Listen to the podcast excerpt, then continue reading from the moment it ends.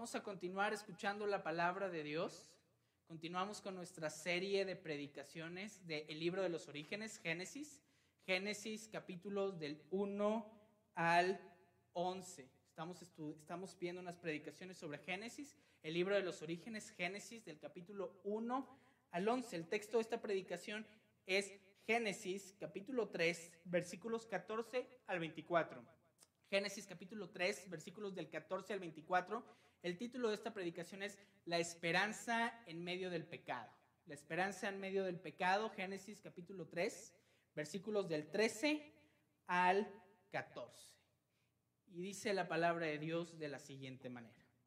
Dios el Señor dijo entonces a la serpiente, por causa de lo que has hecho, maldita serás entre todos los animales, tanto domésticos como salvajes te arrastrarás sobre tu vientre y comerás polvo todos los días de tu vida.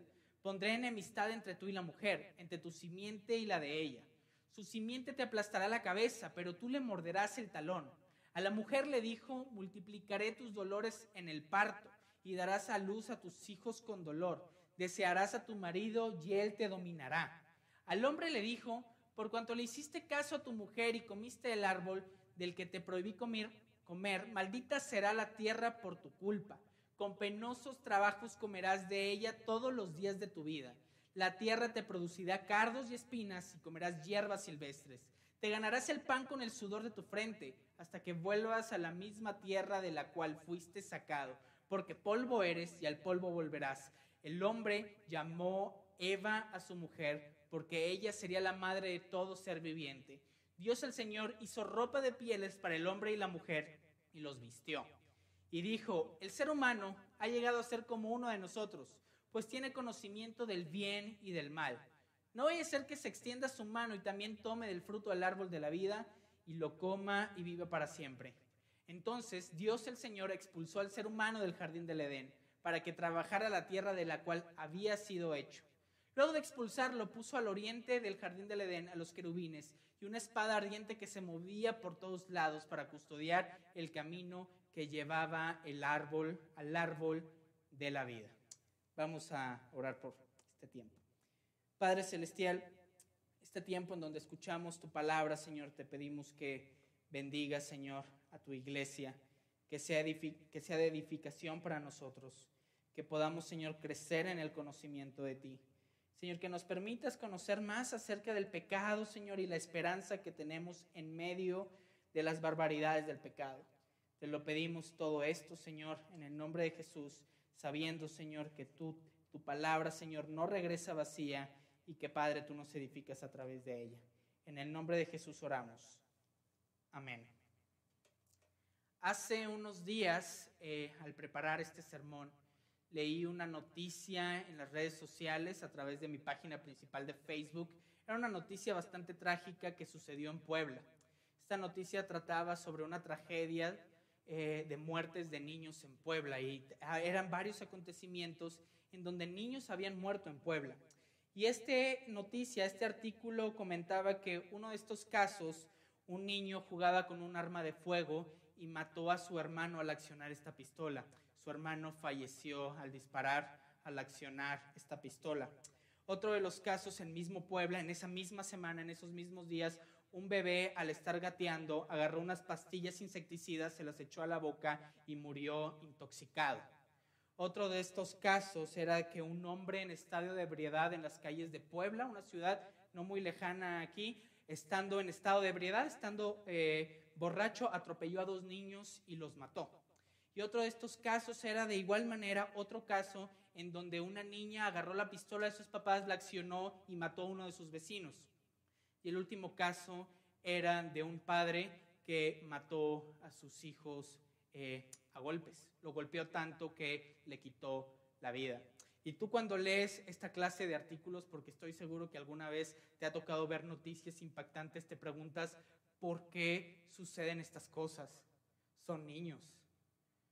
Seis niños muertos en una semana en una ciudad, en Puebla.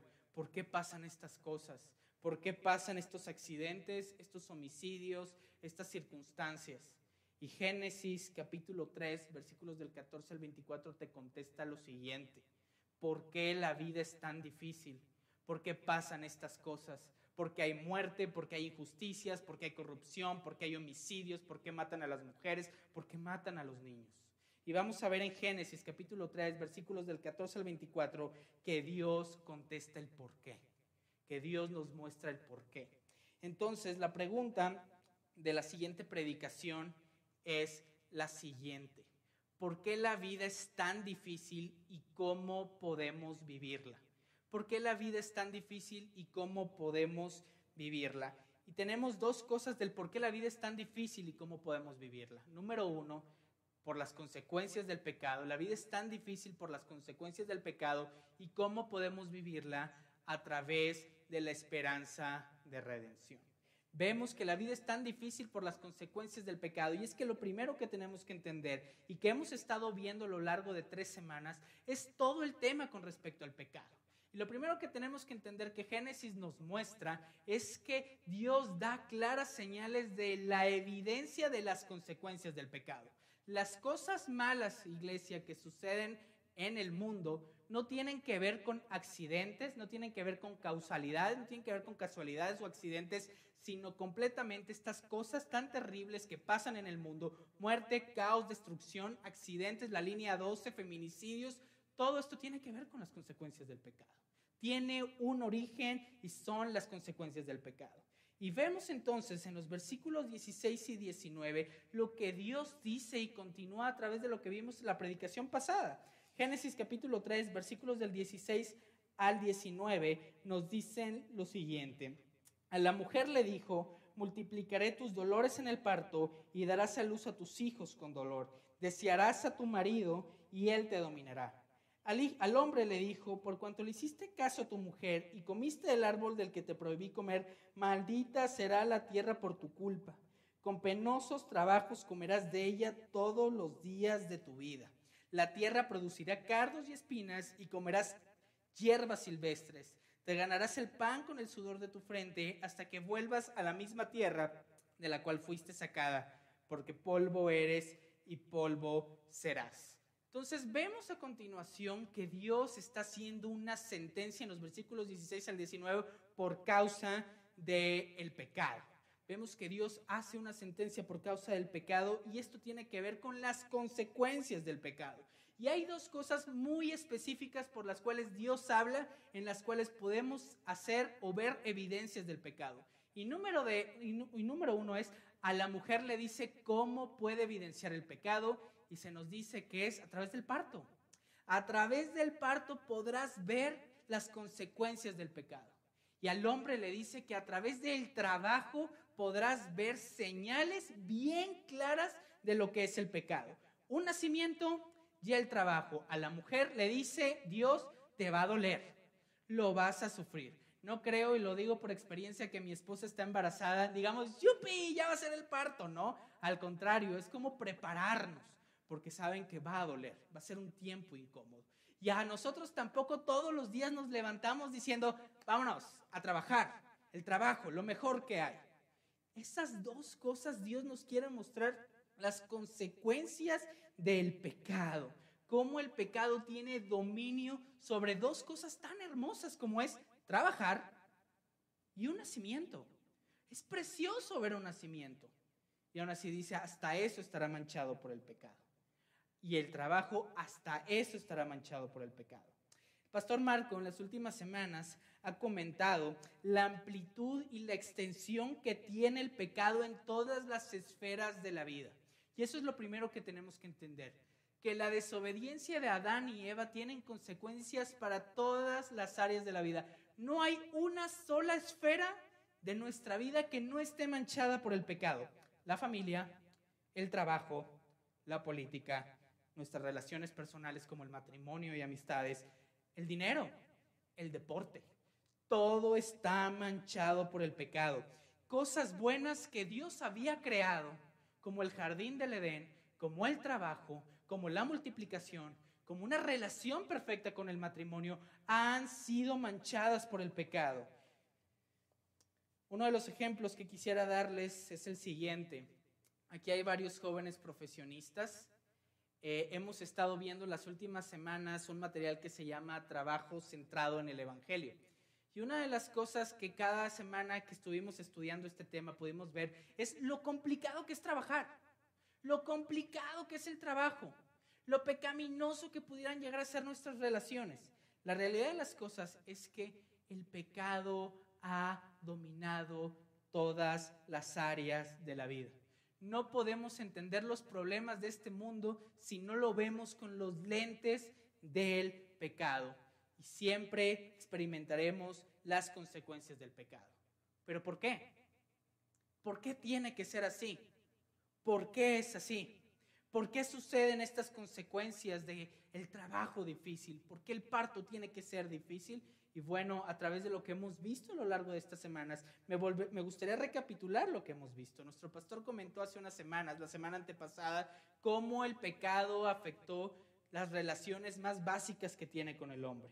Por ejemplo, afectó la relación teológica que Dios tenía con el hombre. El pecado se metió en la relación con Dios. El hombre ya no desea tener una relación constante con Dios. El pecado separa al hombre de Dios y el hombre ya no desea buscar a Dios. El hombre ya no quiere saber nada de Dios. El hombre quiere independencia por completa de Dios. Ya no se busca a Dios. El pecado domina, el pecado se separa de Dios.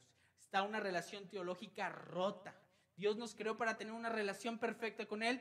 El pecado nos separa de Dios. De igual manera, en el jardín del Edén, cuando Adán y Eva pecan, vemos que se rompe una relación social. La relación con Adán y Eva era perfecta. Dios nos creó para tener una relación perfecta entre nosotros. Pero la pregunta es, ¿nosotros tenemos relaciones perfectas con todas las personas? Estoy seguro que todos me dirán, no, no existe ninguna relación perfecta. El pecado mancha nuestras relaciones como el matrimonio, nuestras amistades, todas nuestras relaciones. No existe ninguna relación perfecta. De igual manera, la relación psicológica que el, hombre tiene consigo mismo se rompe por el pecado. Una perfecta relación conmigo mismo se manifestaba en estoy seguro de quién soy, estoy seguro de lo que hago, estoy seguro cuál es el propósito de mi vida, estoy seguro quién me creó. Ahora por el pecado es ¿Qué hago aquí? ¿Para qué sirvo? ¿Sirvo para algo? ¿Mis dones y habilidades? ¿Soy hombre o soy mujer? ¿Quién soy? ¿Para qué sirvo? El pecado se mete en nuestra relación psicológica, hace que tú y yo estemos confundidos, que se nos sea difícil decidir y tomar decisiones. De igual manera, el pecado mancha nuestra relación ecológica. El hombre tenía el propósito de crear, de producir y de dominar. Ahora el hombre destruye, mata y abusa de la creación. Creo que todos los días vemos los estragos del hombre en la creación. Vemos los desastres naturales que hay en la creación, la falta de armonía entre el hombre y la creación. Estas relaciones rotas nos enseñan cómo el hombre ha destruido todo lo perfecto que Dios había creado. Dios creó un jardín del Edén, el hombre lo destruyó. El hombre ya no tiene una relación perfecta con Dios, con su, esposa, con sus hijos, con sus amigos.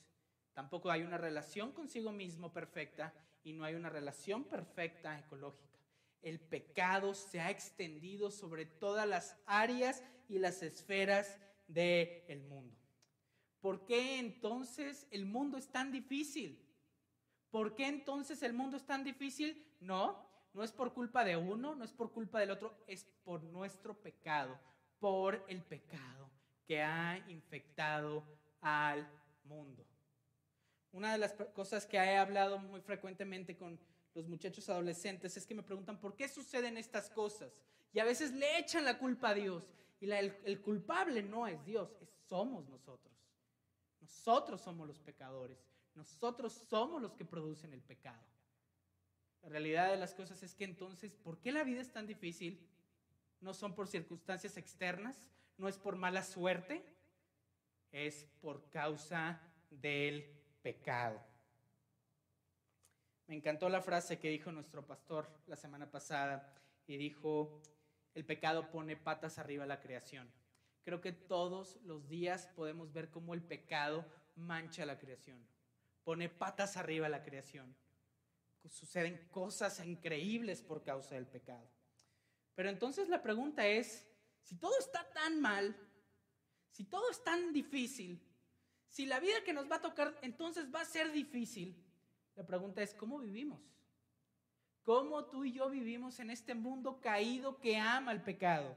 Y la respuesta es a través de la esperanza de la redención. Y lo primero que tenemos que entender acerca de esta esperanza de la redención es entender que tú y yo sin Cristo estamos perdidos. Síganme conmigo, por favor, a Génesis capítulo 3, versículos del 21 al 24. Génesis capítulo 3, del 21 al 24, dice lo siguiente. Dios el Señor, Dios el Señor les hizo ropas de pieles para el hombre y la mujer y los vistió. Y dijo, el ser humano ha llegado a ser como uno de nosotros, pues tiene conocimiento del bien y del mal. No vaya a ser que se extienda su mano y también tome del fruto del árbol de la vida y lo coma y viva para siempre. Versículo 23. Entonces Dios el Señor expulsó al ser humano del jardín del Edén para que trabajara la tierra de la cual había sido hecho. Versículo 24, luego de expulsarlo puso al oriente el jardín del Edén a los querubines y una espada ardiente que movía por todos lados para custodiar el camino que lleva al árbol de la vida. Querida iglesia, tú y yo somos Adán y Eva. No somos diferentes a Adán y Eva. Hemos pecado, estamos perdidos, hemos sido expulsados de la presencia de Dios. Romanos capítulo 3, versículos del 10 al 12 dice lo siguiente. Así está escrito, no hay un solo justo, ni siquiera uno, no hay nadie quien entienda, nadie quien busque a Dios, todos se han descarriado, aún se han corrompido, no hay nadie que haga lo bueno, no hay uno solo.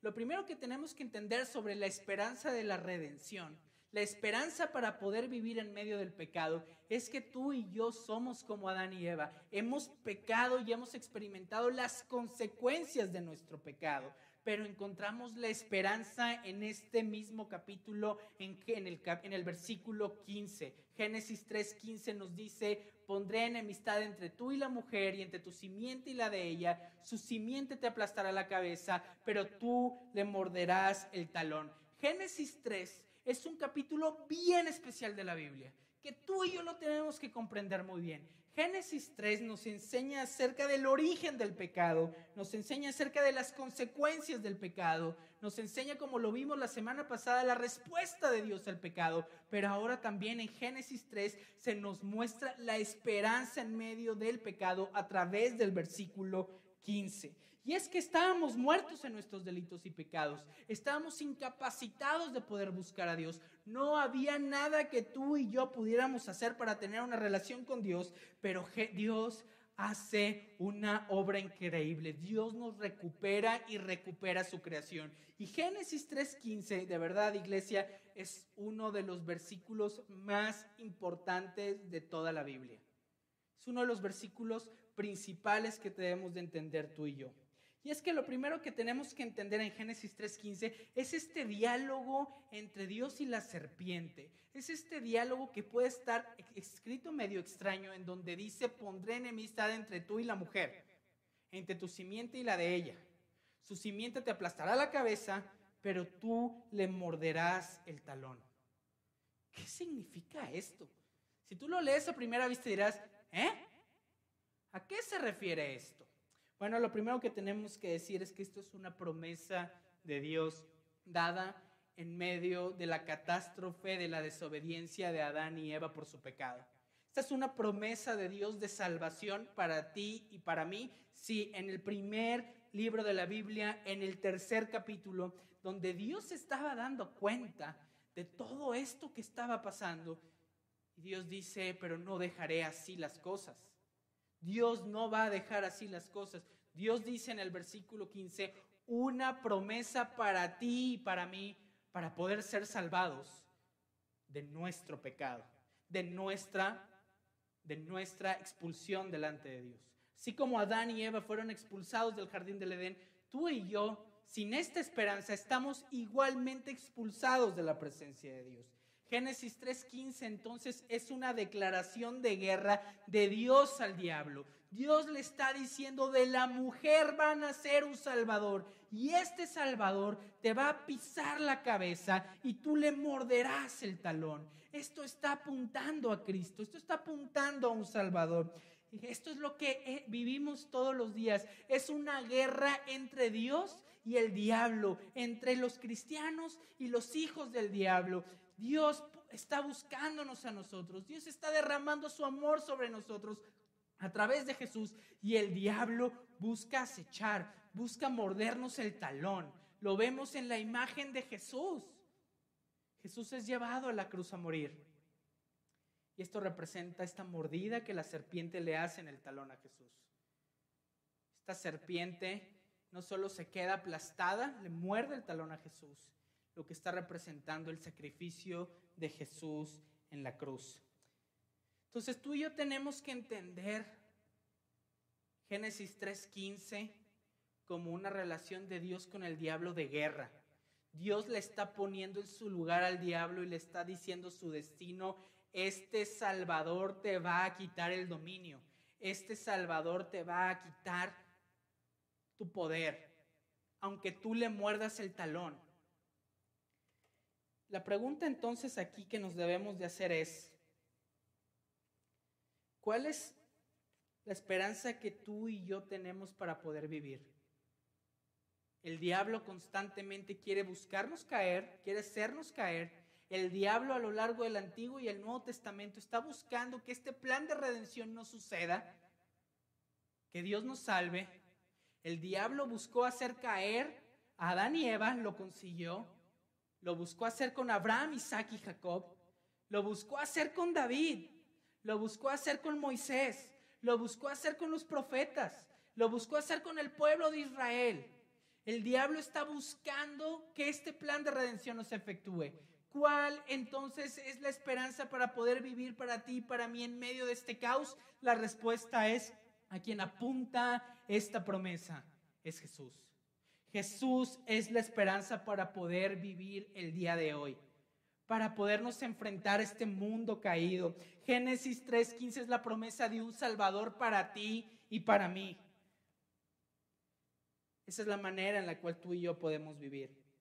En que Dios, a pesar del caos, no ha dejado así el caos, sino que Dios ha decidido enviar un Salvador a ser ejecutado en la cruz por ti, para mí y en nuestro lugar. Génesis 3.15 se le conoce como el protoevangelio, es el evangelio explícito, es de la simiente de Eva, un Mesías vendrá al mundo a morir por ti y por mí, a redimirte a ti y a mí. Y por eso la manera en la que tú y yo vivimos el día de hoy es la esperanza de la redención. En, medio de que el mundo se está cayendo a pedazos, en medio de que el mundo prefiere la luz que la oscuridad, Dios nos dice, yo tengo un plan para salvarte a ti y a mí. Yo tengo un plan para salvarte, para redimirte.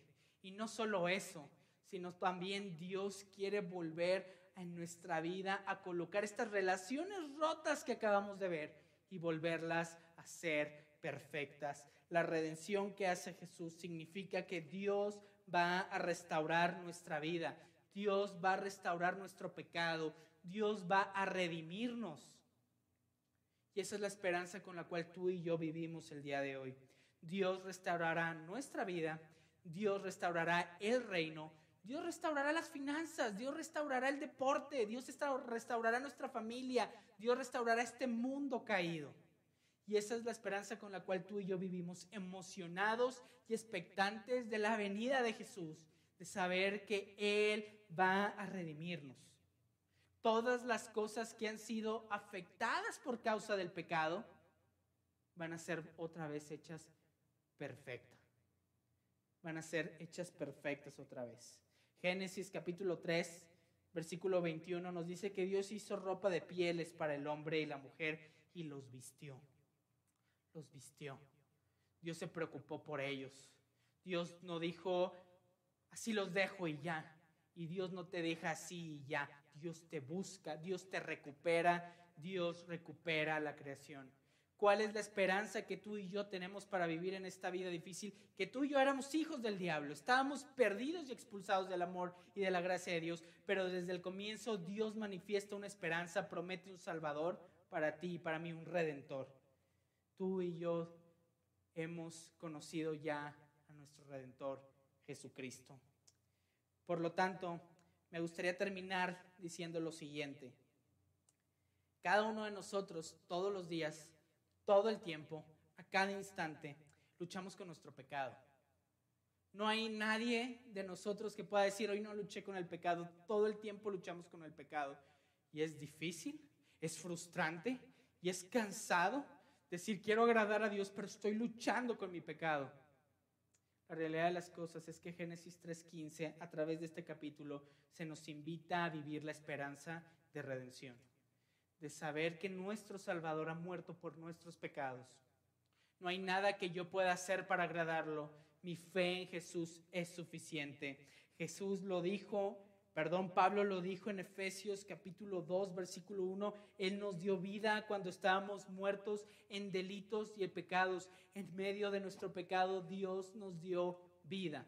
Y esta es la vida que tú y yo podemos vivir el día de hoy, confiando en Jesús confiando en su promesa de un Salvador, confiando en que Él nos va a redimir. Dios nos restaurará, Dios restaurará la creación, Dios restaurará el mundo y esa es la mejor esperanza que tú y yo podemos vivir el día de hoy. Vamos a orar para, terminar. Padre Celestial, sabemos que en este mundo, Señor, el pecado, el diablo, Señor, es como un león rugiente que busca quién acechar. Y te queremos pedir, Padre Celestial, que en medio de esto nos permitas vivir la esperanza de la redención. Que tú has estipulado un plan por el cual salvarnos a ti, a mí, Señor, a nosotros y al mundo. Te pedimos, Señor, que nos permitas confiar plenamente en este plan de redención. Que nos permitas confiar en Jesucristo como nuestro redentor. Y que en medio de este mundo difícil caído por el pecado, podamos vivir, Señor, una vida que depende de ti. En el nombre de Jesús. Amén.